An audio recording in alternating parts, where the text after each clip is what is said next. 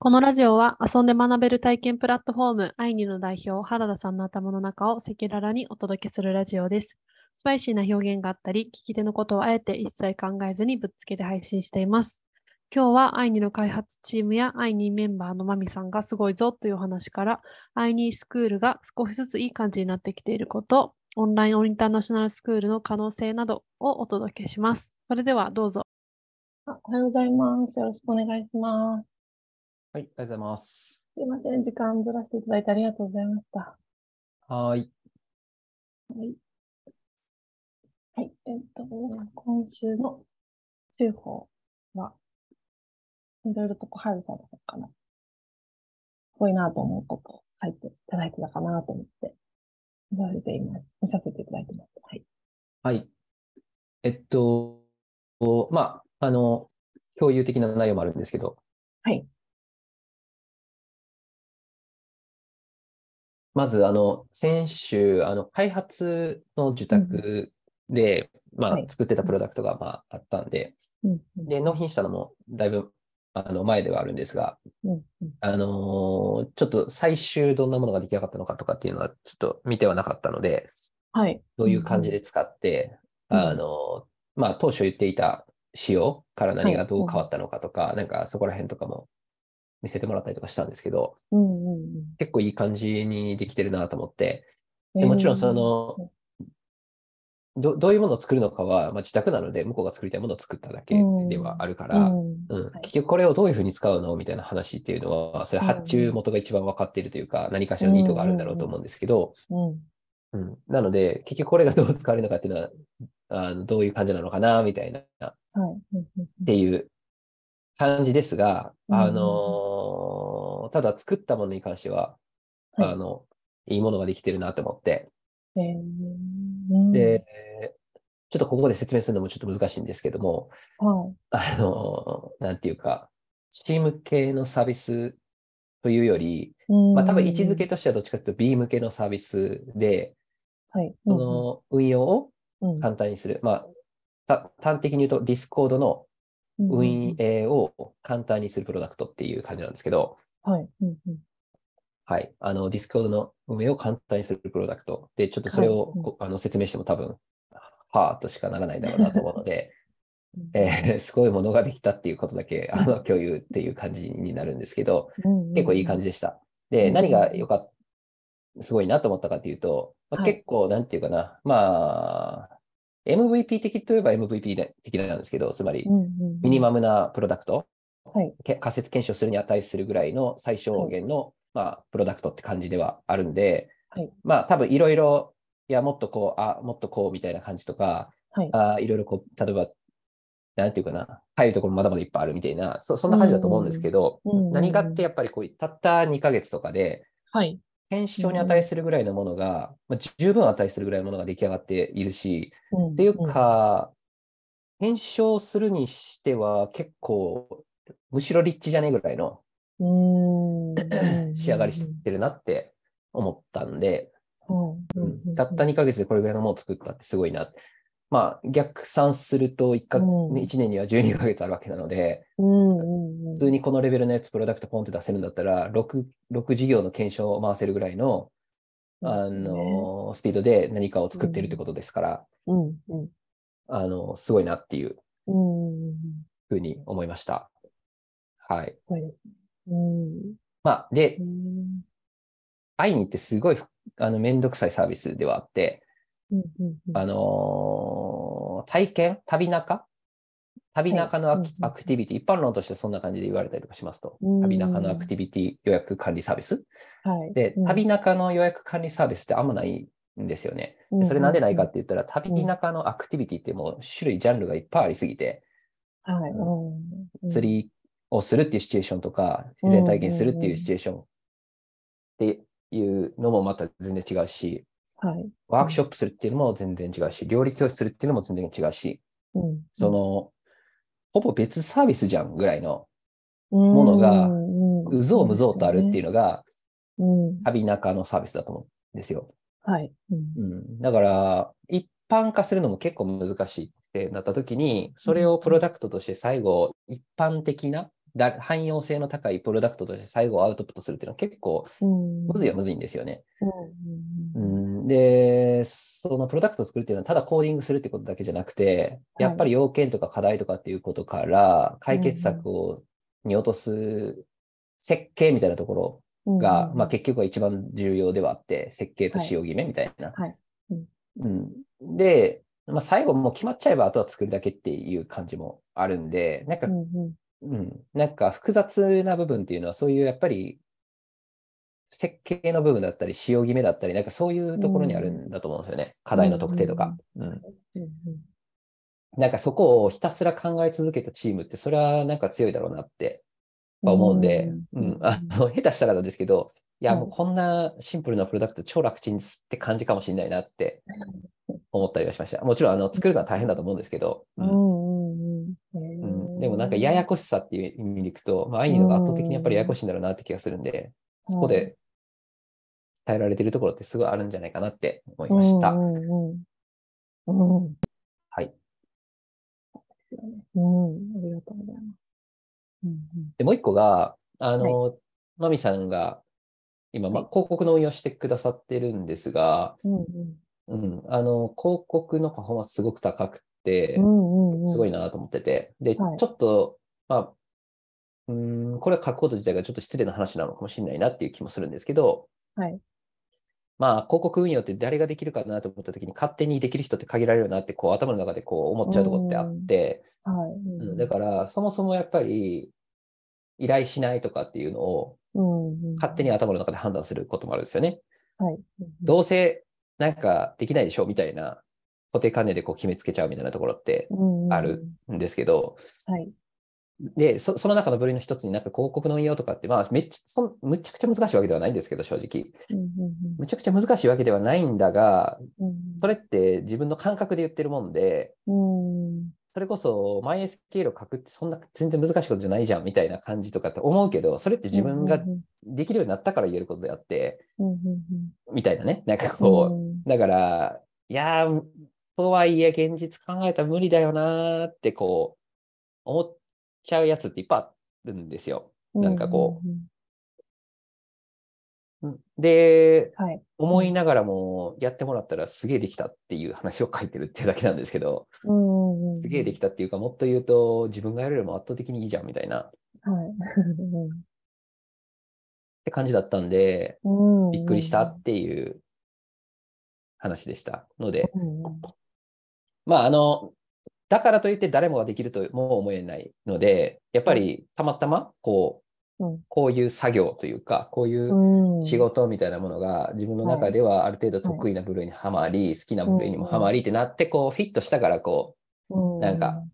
う、いい感じにうん回せるみたいな、そそういう感じだったとは思うんですよ。はい。うんので、やっぱりこう、何が自分が得意なのか、何でパフォーマンス発揮できるかっていうのは本当わかんないんで、はいうんいろんなことに手伸ばして、うんうん新しいことにも挑戦して、はい。うん一番自分が活躍できるところにフィットしに行った方が、まあ、絶対やっぱいいよなって、こう、改めて思いました。ねうん。うんうんうん。そうですね。本当にうんという話を、どんどん書いていってるって感じなんですけど。はい。で、すアイニスクールも、まあ、これは別に今、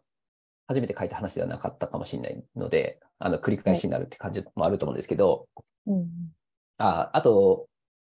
状況を全体にまあ多分共有してないかなっていう気もするんで、そこら辺の状況も共有をい入れると、はいえーっと、4月の末時点で100万超えてへんかったらちょっとこれ厳しいよねと、これずっと言ってましたと。で、なんで100万かって言ったら、うんそのスクールというものの体制をうんある程度のクオリティでしっかり回すためには多分100万円ぐらいの体制が必要だろうっていう話があって、はい。うんうんうんだから、100万の売り上げに対して100万円のコストを使ってる、これでトントンっていう状態まで持っていかないと、うん多分きついんじゃないかなって思ってて、うんこの100万円っていうのは、ざっくり、まあ、もう当初の見立てとしては、大体固定費だろって思ってたわけですよ。うんうんので、えっ、と、生徒数が例えばまあ20人であろうが、100人であろうが、多分100万だろうとうんうんいうことですね。うんこれ、あの、極端なこと言うと、ネットフリックスとかも多分そうで、あネーットフリックスオリジナル作品ってあれ作るの多分数億円かかるわけですよね。一つの映画を、オリジナル作品作るのに数億円かかるんだけれども、品ネットフリックスユーザーがじゃあ100人、100会員しかいないという時、とうんうんうん、まあ今、ネットフリックス多分1億数千万人ぐらいの会員数がいると思うんですけどはい、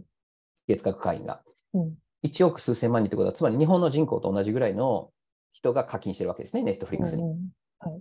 うん、だから、あで、何が言いたいかというと、その1億何千万人が登録していようが、100人し、たった100人しかいないであろうが、オリジナル作品を作るコストは、どっちにしたって一緒なわけですよ。うんう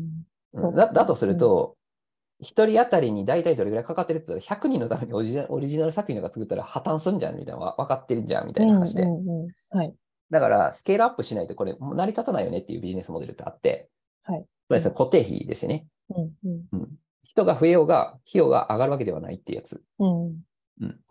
で、変動費的なやつもありますよねと。で、変動費のやつって、例えば飲食店とかやったら、まあ変動費の割合はすごい高いと思うんですよね。なんでかって言ったら、その、100人来るレストランだったらアルバイトこれぐらいいるとか、10人だったらうんうんアルバイトこれぐらいとか、そうもっと言うとんあの原材料費、お肉の代金は10人の時と100人の時やったら単純計算100、まあ、10倍になるに決まってんじゃんとか、うんうんうんうんっていう、あの、普通に人数の規模が大きくなったら、それだけ単純に増えていくやつ、費用が。はいうんで、構成されているのはビジネスもあって、うでんそれ、例えば飲食店とかはもうまさにそんな感じですよね、ということで、うんでそそういうのは、10人の時だってやっぱり採算合ってないといけないし、100人、あうんで、その10人の時に採算合ってないものが100人になった時にも合うわけないじゃんって話があって、うんうんっていうか、ん10人の時合ってないものが 100, 100人になったら、そはの、垂れ流す血が単純計算10倍にふ膨れ上がるっていう話になるから、うんので、変動費的ビジネスをやっているんだとすると、はい小さなところでも採算絶対合わせないといけなくて、うんうんで、固定費的なビジネスをやっているところは、比較的スケールしないと大気が抜けられないってビジネスだったりしますと。うんで、アイニスクールどんな感じかって言ったら、う比ん較的飲食店側でもあり、でも固定費側でもあるっていう、ちょっと、まあ、うん今、中間らへんかな、みたいな感じですね。ネットフリックスほどデジタルではないから。うんうんでも、僕らも、その、オフラインの学校みたいなものを作ってたら、完全に飲食寄りになるんですけど、はいうんうんオンラインに寄してってると、うんスケールアップにある程度耐えうるわけですよ。はだいからう、ん結構半分ぐらい固定費で、てか半分以上多分固定費で、うんはい変動費割合は結構ちっちゃいはずなんですよね。うんうんうん、で、直近とりあえず超えるのどいどれぐらいやろうかみたいな話になった時に、まあ適当ですけど、ざっくり100万ぐらいかなっていううんうんところだったっていうことですね。すいません、ちょっと、はい あの、うんここの100万の話ですごい時間かかっちゃったんですけど、で、うん100万超えへんかったらその体型抜けられへんからっていうところでいくと、抜けられへんかったらまあバラバラになって燃え尽きるんで、うんうんやらざるを得なかったわけですけど、結論を超えられませんでしたっていう話で、うんうん、で、どうしよっかっていう話をしてて、うんで、次の問いが、その、こえっ、と、小さな状態ではあるが、トントンにできるのかっていう問いがあって、はいで、結論、無理があるかもしれないけど、トントンにはできるんじゃないかっていう流れになって、うんうんので、続、まあ、そそうじゃなければ続けられないっていう次の選択肢しか残されてないのではい、じゃあ今を乗り切ろうっていう判断をしたっていうので、とりあえず、あの、100万までは行ってないが、ミニマムの状態でトントンにして、一う旦ん現状を続けられるような状態、体制に持っていくっていうことを選択した感じうんですね。ここが、今、あの、アイニスクールが今置かれている状況ですと。うんうんうん、で、実際でも、その、スプレッドシートとかで計算して、うんミニマムでもいけるっていうのって別に実際落とさない、オペレーション落としたときに本当にいけるのいけへんのっていう話がまあ当然出てくるから、はいうん次のステージがまああって、うんまあ、そこはこれ、あの、もう 一回頑張らないといけないですね。うんうんそうですえーっと、お、お、お、まあその話はいいんですが、で、いう状況の中で、今の現状の中でいいところと悪いところっていくつかあるんですけど、一個は、まあ、生徒がすごい、あの、生き生きしてるなって、こう、客観的に見て思ってて、うんうんうん。あの、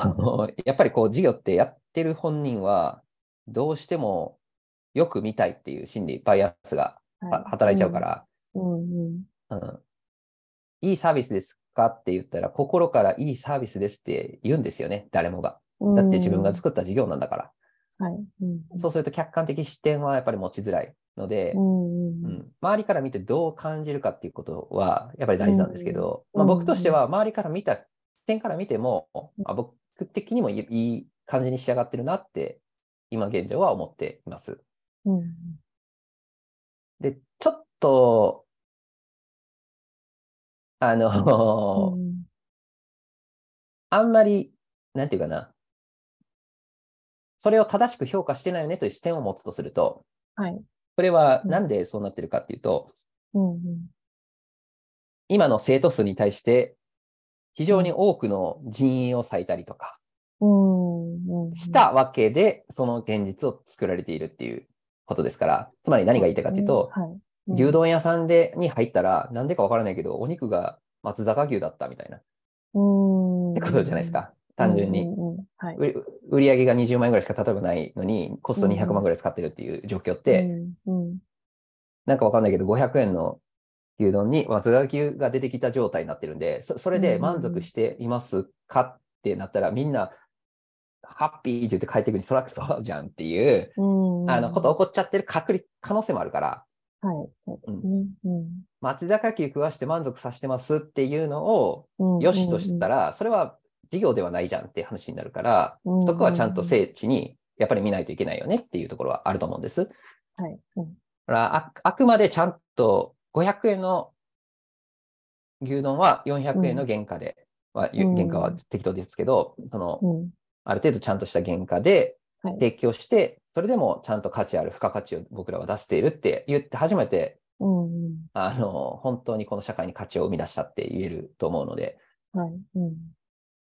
そこがもう一個、あれですよねこ。これからの多う分ん挑戦なんだろうと思ってまそうすで。すね。はい。うんうんで、あのーもう一個がマーケティングの、まあ、課題がうんあるんですけど、はいうんまあ、これもやっぱりなかなか、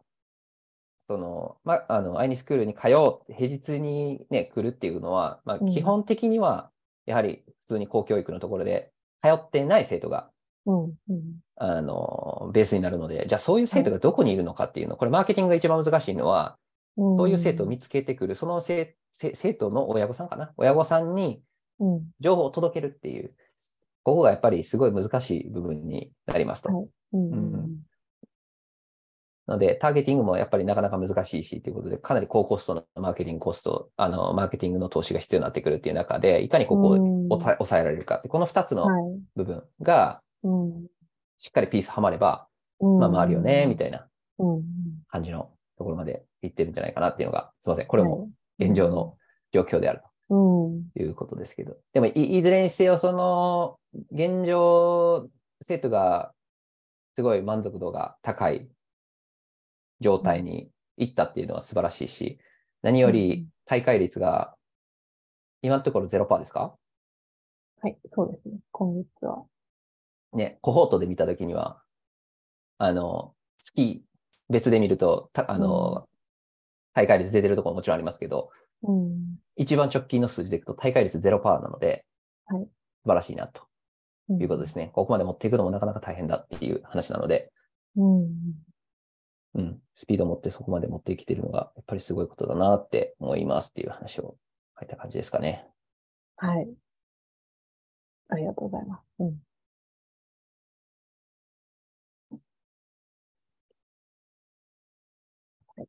中報で書いたのはそんなところでしょうか。はい、そうですね。ありがとうございます。はい。通報は以上になるかと思うんですが、今、それ以外のところで、アルさんの方で気になっていることとか、話してみたいことがあれば、お願いしたいです。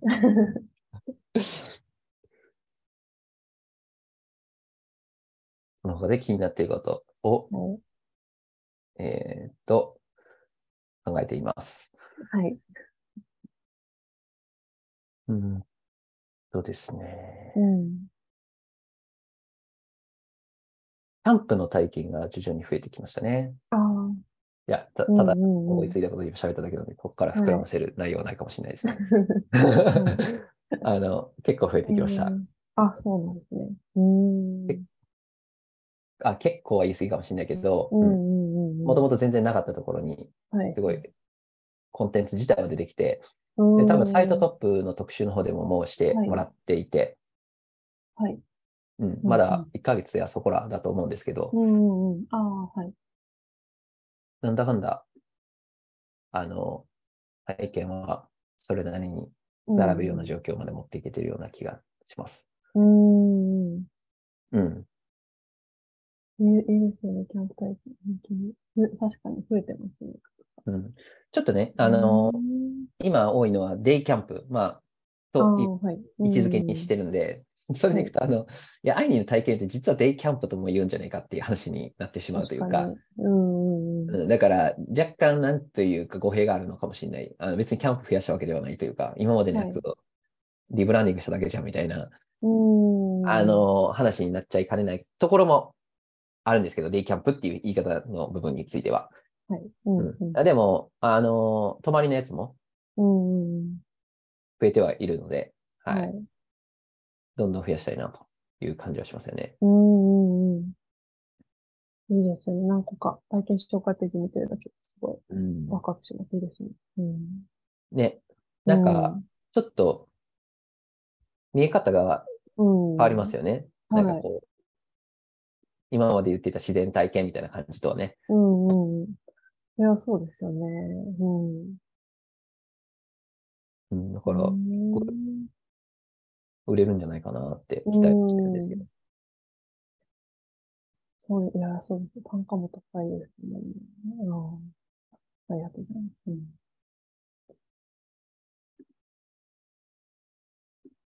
うーん。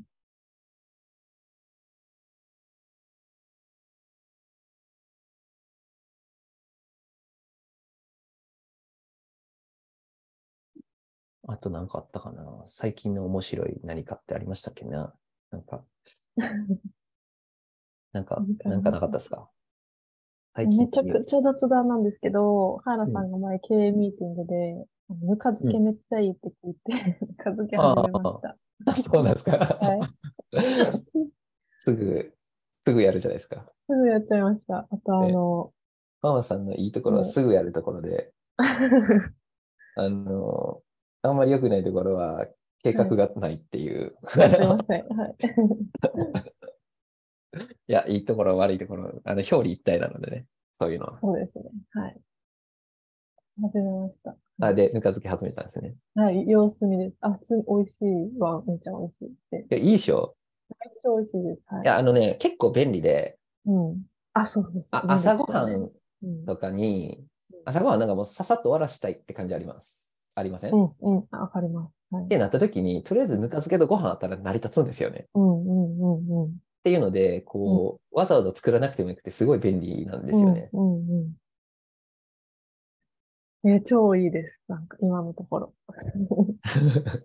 しかもなんかその、あんまりスペース取らないぬか漬けぬか床を買ったので、も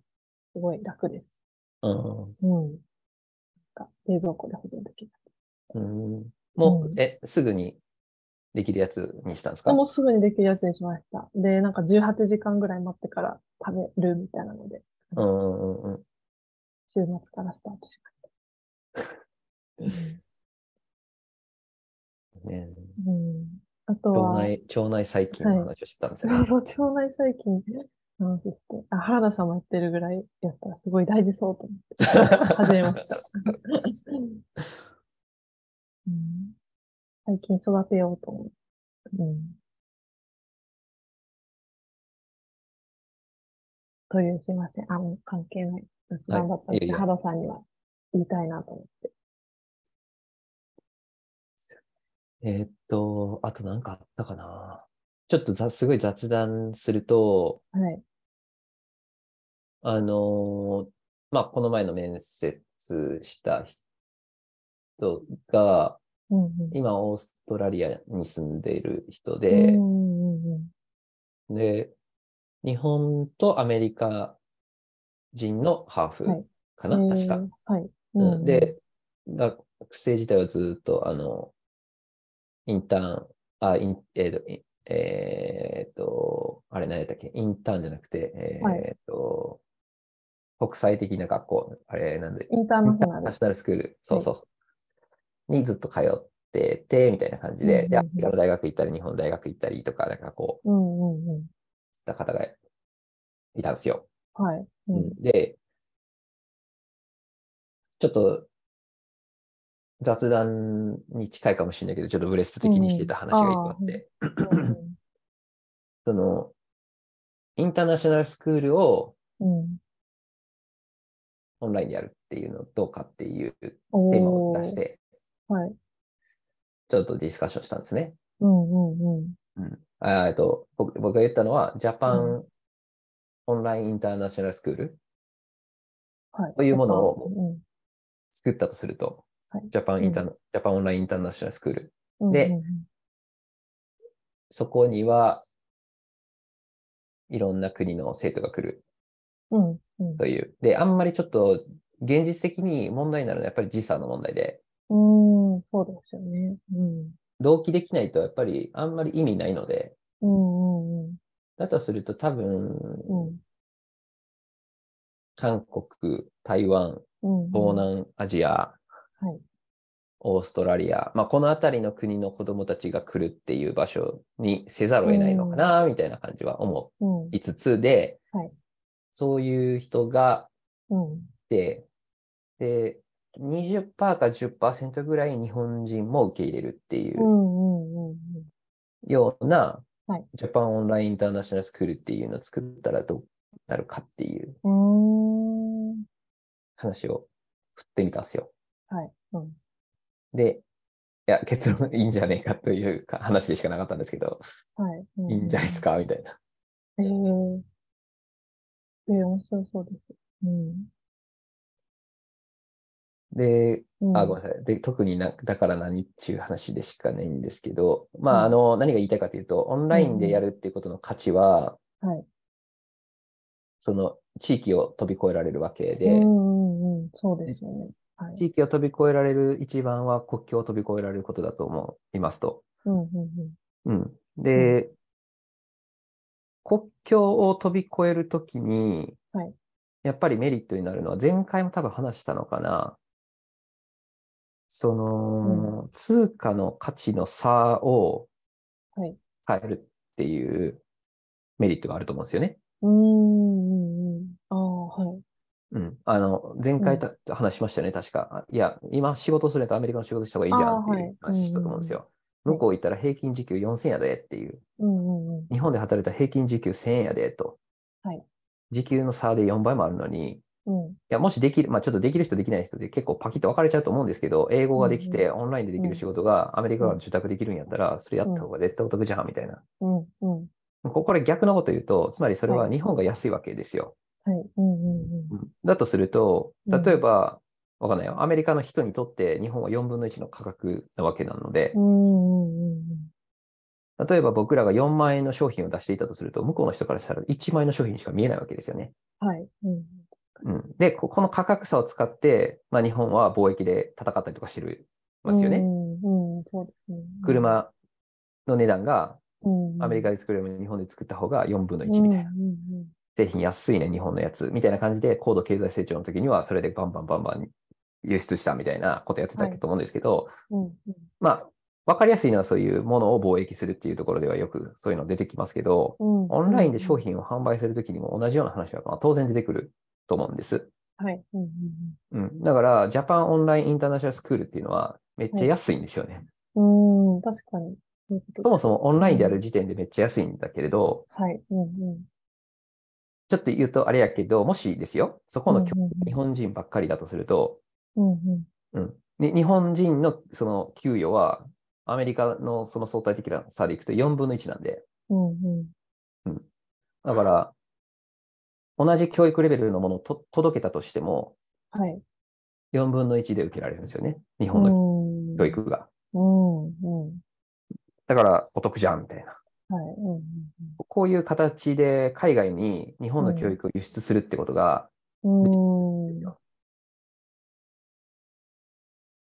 うん。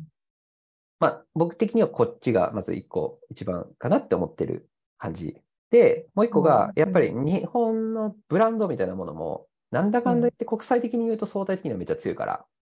はい。うん。そうですよね。うん。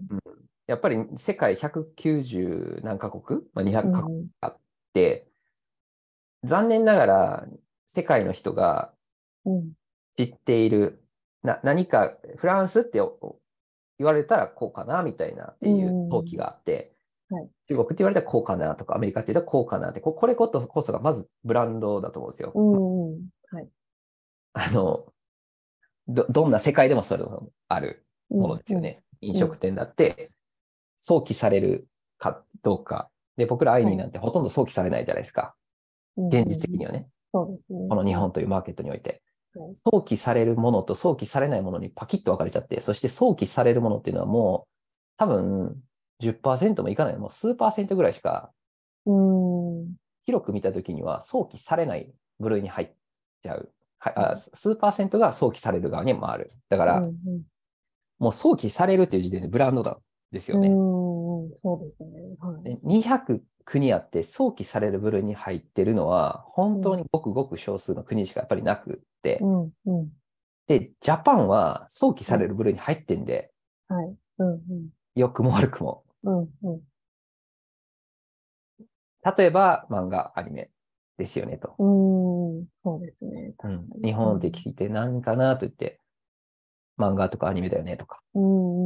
うんん僕、なんかインド行ってた時、日本ってどんな、日本、インド人に聞いて、うん。当時ね、うん。日本って言ったら何思い浮かぶって聞いてたら、うん面白かったのが、インドの、インド行ったらみんなね、はい鈴木って言うんですよ、鈴木。ああ、そうなんですね。えインドでは鈴木がすごいんですよ。え。ああ。うん。うん。うん。あとね、ホンダって言ったかな。あのね、バイイク。ク。はい。はい。バイクは、あの、憧れなんですよ。ええーとと、なんかスクーターみたいな、かちっちゃっちいやつありますよね。原付きみあたいな。はい、うんうんうん。それが大量に走ってるんですけど、うーんうんうんうんでも、ホンダのバイクって言うともうめちゃめちゃかっこいいわけですよ、向こうからしたら。なんか、なるほど。えーだから、、お金稼げたら乗りたいみたいな。っえー、ていう感じだったりとか、まあいいや、なんでもいいんですけど、その国、うん国に、国によって、その、な何かその、日本って言われたこうみたいなのがあって、うんうんなんかブランドを取ってると。うんで、だから、なんやかんやこう教育っていうものって、そのはいブランド力がすごい大事で、そうです結よね局信用に足るのかどうかっていうところうんが勝負の起点になるんで、はいうん。だから、あの、塾とかっていうのはテレビ CM バンバン打つ、うんうんうん、す打ちますよねと。ごいですよね。うんうん、ああれは、まあ、もうわからん、さ差分がわからんってなったら、うんうん内容の良し悪しも判断がつかんってなったら、うんうんなんか一番なところに入れとこうみたいな。っていうのが働きやすいく。うんうんマーケットなので、ブランド獲得にすごいコストを割くんですよね、教育は。うんはい。うんまあそんな感じで、うんうんジャパンブランドは信頼信用というものが別の文脈でも獲得できてるので、教育の分野においても結構勝負できるんじゃないかなって思ったりはしてます。うんへーうんうんそうまあ総合的に考えて、うんはい、ジャパンオンラインインターナショナルスクールはうんうん結構おもろいんちゃうかなとは思ってるんですうんうんけうんど、うん は あのいまあただそれだけでした。うんそういうのとかできるかなと思って聞いてみたんですけど。ああ、確かに。そうですね。や、やりたいですけどね。う。うんんうん。マーケティングするのもあ私幼稚園の時、はい、インターンにあどう行ぞってました。ん 幼稚園の時インターンに行っててめちゃくちゃ楽しかった記憶があるので。ああ、はうん。いはいいい。ですよね。うんそうっすよねうん。まあね、あの、オフラインで行けるのが一番いいんですけどね。ああ、そうですね。うん。だからみんな多分、そう今の時代だからどんな親でもやっぱり、そういうはい、なんか国際的な、こう、学びが得られるとか、うんうんうん。が学べるとか、そういうところ入れられうなんいな、みたいな、普通思うと思うんですけど、うんうんうん。 1年で200万円払えますかみたいな問いが出ねて、高いですよね。うんう、ん6年間変えて1000万みたいな、そんな世界、うんうんうんまあ普通に考えたら無理ですよね。うんうんで、じゃあ、まあ日本でそういうインターナショナルスクール行くのも無理だし、はいじゃあアメリカに行くかっつったら、うんそそれもう、それこそもう1000万かかるし、うんうんうんうん、だから選べないですよね。やりたくても。うんうんうんだから、うんうん、みんなが選べるけど、かなり近い体験を届けるっていううんのは、うんオンラインだったらできるかなって気はしますよね。あのというのうは、んその本質、そのインターナショナルスクールとかそういうものに対して抱いている価値のうん本質は、まあ、いろいろあるかもしれないけど、2つだと思ってて、うんうんはい1個が公用語が英語はいうんうんであること。で、もう1個が民族や国籍が多様であること。うんうんこの2つの機能さえ果たせば、はい最悪、そこに期待しているものは満たせると思ってるんですよ。うんうんうんそうですね先生がやばいぐらいいいとか、まあ、それはあるうんよ、当然。うんうんけど、絶対条件では僕ないと思ってるんですよね。その、うん先生がいいなんて当たり、まあ、それはいいに決まってんじゃんっていうか。はいあの、でも、絶対そこなかったら無理っていうわけではない項目だとも思うし、うんうん外したらあかんのは、公用語が英語とはい、生徒が多様であることうんうんだけなんじゃないかなってう、んうんそれってオンラインでできんじゃんっていううん感じなんですよね。うんうんうんうん。そうですね。実際、今、知り合いでインドのオンラインスクールに通ってる人もいます。うん。インターの。はい、そうっすよね。うん。そういうのね、ボコボコ立ち上がるような気がするんですよねう。んうん。う。そうんですねあで、僕、うイんンインドはめっちゃおもろいと思います。た例えばね、ななぜならば、うんインドのブランドがあって、それはこれからの、うんこれから一番伸びる国なんで、世界でう。んうんうん。これから世界で一番伸びる国、インドは絶対行くべきですよねっていう意味ではう、んうん、非常に強いブランドですよね。そうですね。とかっていう感じで、うん。うんはい。 なんかこう、うん。でベトナムオンラインスクール行くかってなった時に、その、確かに。うん。これはただのイメージですよ。そこの国を否定するとかじじゃなくて、うんうんなぜベトナムなのかについては、はい。結構難しいですよね。うん。うんだからね、オンラインのインターナショナルスクールやって勝てる国なんかほとんど多分ないと思うんですよね。うんうん。で、日本がそこの中に部類に入れるか入れないかでいくと、結構ね、わかんないけど、はいわかんないけど、10分の1ぐらいには入りかねないんですよね。うん。うん。いいな、見た見たら。確かに。うん。こんだけ200カ国あって。うんうん。そうですね。うん。だから内容もある程度ね、そういう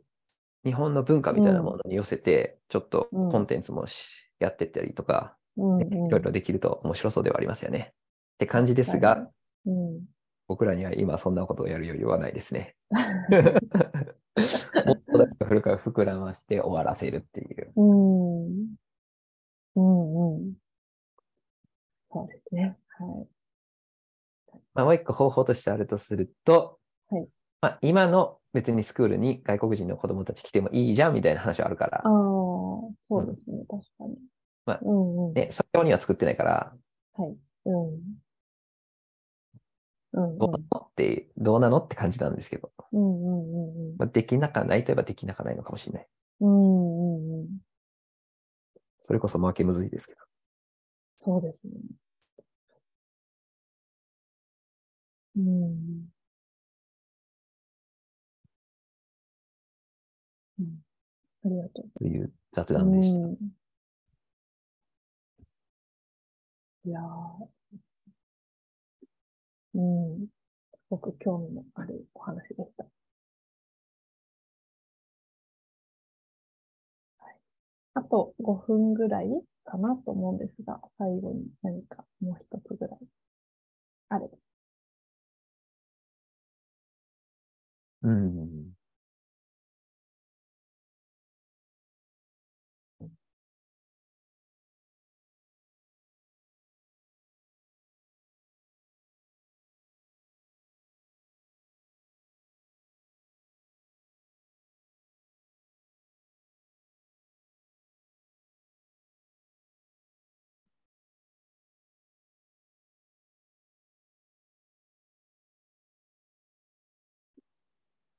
なんかあるかな。何かありますかね。うーん。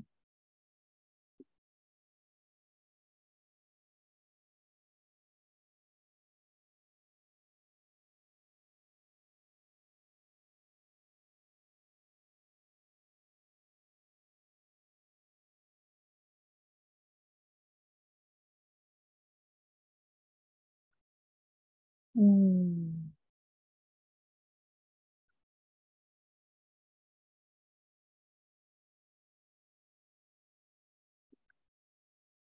なんかありますいや、ホストコミュニティサロンはもう少しで始まる、もう始まったんですね。スタート。あ、それ6月1日からあ6月1日から。うんになるので、うん。うんうん。来週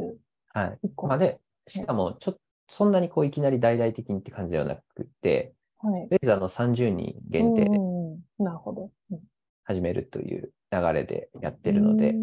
うんうん。だし、多分、あの、募集するときにも書くと思うんですけど、はい。一旦7月の末までっていうあ、そうなんですね。期限を切ってやりますう。ーん。あ、なるほど。実際どんな感じかってやってみないとわかんないんで、確かに。そうですちょっとやってみて、まあ微妙やったらね、あの、だらだらやってもしょうがないんでっていうので、うーん。なるほど。うんうんうん。一旦2ヶ月だけの期間限定でやってみるっていうう、ーそうんでうんうん考えてます。うん。なるほどな。うん。で、ここでトライしたいことは、まあ、まず本質的には、そのはい、ホストは情報を求めているであろうと思うので、うんいかにその情報が流通するためのその仕組みを作るかってことを頑張りたいなと思ってますっていうのがはい1個と、うん。 1個が、その DAO 的にやっぱりやりたいなと思ってて、うーん。うんで、これはちょっとその立ち上げてる人にも、あの、その何、ディスコードとか、そういったものをはいセットアップしてくれてる人にあもー言ってるんですけど、、はいあの、な、なんかそのトークンとしてのインセンティブを出したいなと思ってて、というのが、そのうんホストさんにコンテンツを出していただくのを想定してるんで、つまり、うんうんうんホストがホストに何か情報をシェアするっていうのを考えているわけですね。うんうんうん、でじゃあ、その話してくれる人うは、ん無償でやるかって言ったら、まあちょっと、もちろんそういう気持ちでやってくれる人がたくさんいるんで、まあそれはそれでいいと思うんですけど、うんうんまあそれだけでやるのもなっていうのもあって、うんうんうんでも別に対してね、あのお金、まあ対してねって言ったらあれですけど、月1000円ってまあ正直こう運営するだけでもコストかかるから、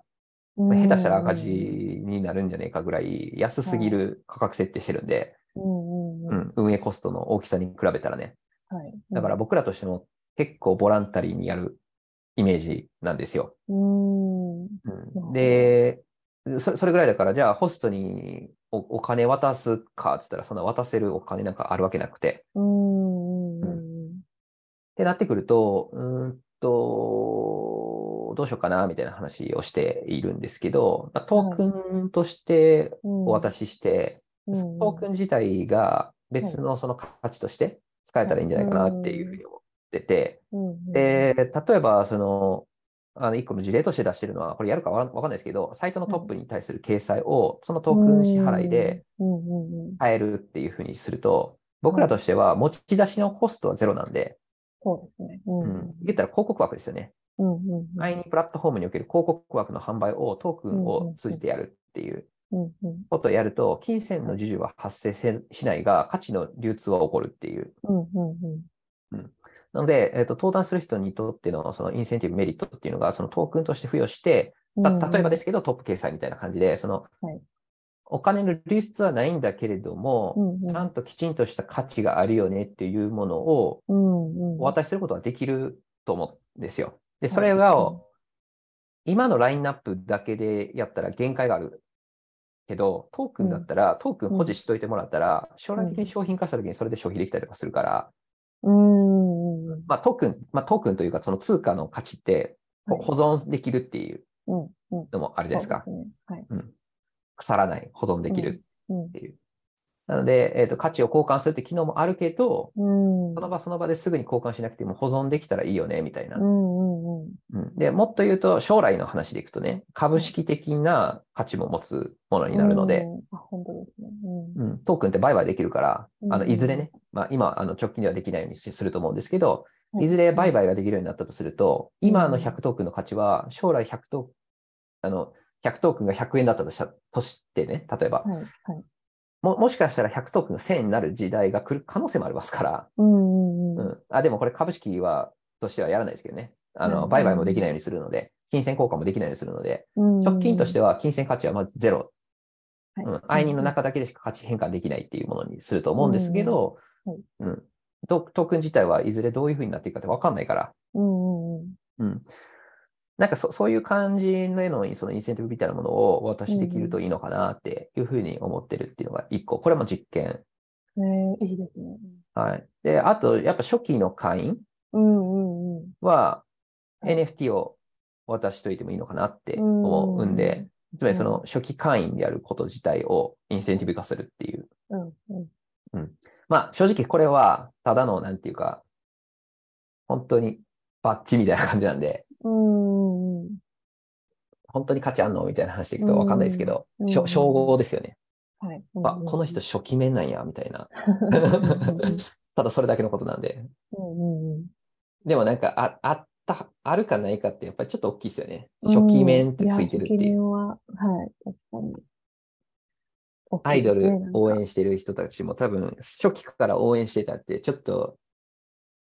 あるかないかで言った。それはね、自分の中で自自尊心を高めるために俺は初期からってこう、自分で言わないと伝わらないっていうのちょっと悲しいじゃないですか、みたいな。確かに、確かに。うんまあそ、そんな感じなので、うんあのそう、そういうもの自体もちゃんと付与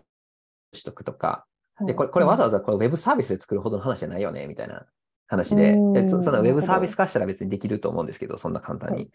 でも NFT やったら別に、その、アイニー自体が発行すればそれをちゃんとうんねそうですね。はい。保証できるわけなのでう、んうん。ウェブサービス化する必要もなく、そういう称号みたいなものをお渡しするってこともできるようになるので、まあこういうのも、うんまあ DAO っぽいよね、みたいな感じで、うこんうんういうこともやりたいなとか、えー、いいですね。まあ、何が言いたいかというと、そのうんただのそのホストコミュニティサロンは、はい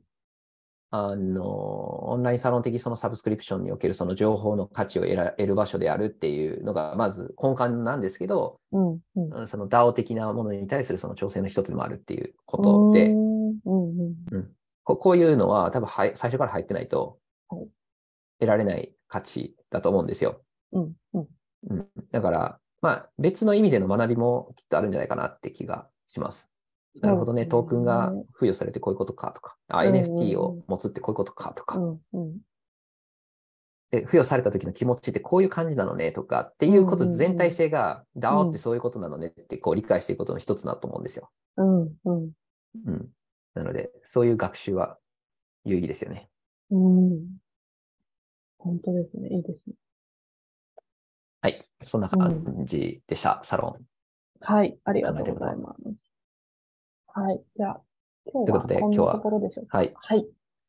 すいません。ありがとうございました。はいありがとうございました来週もお願いします。はい。はーい、失礼します。失礼します。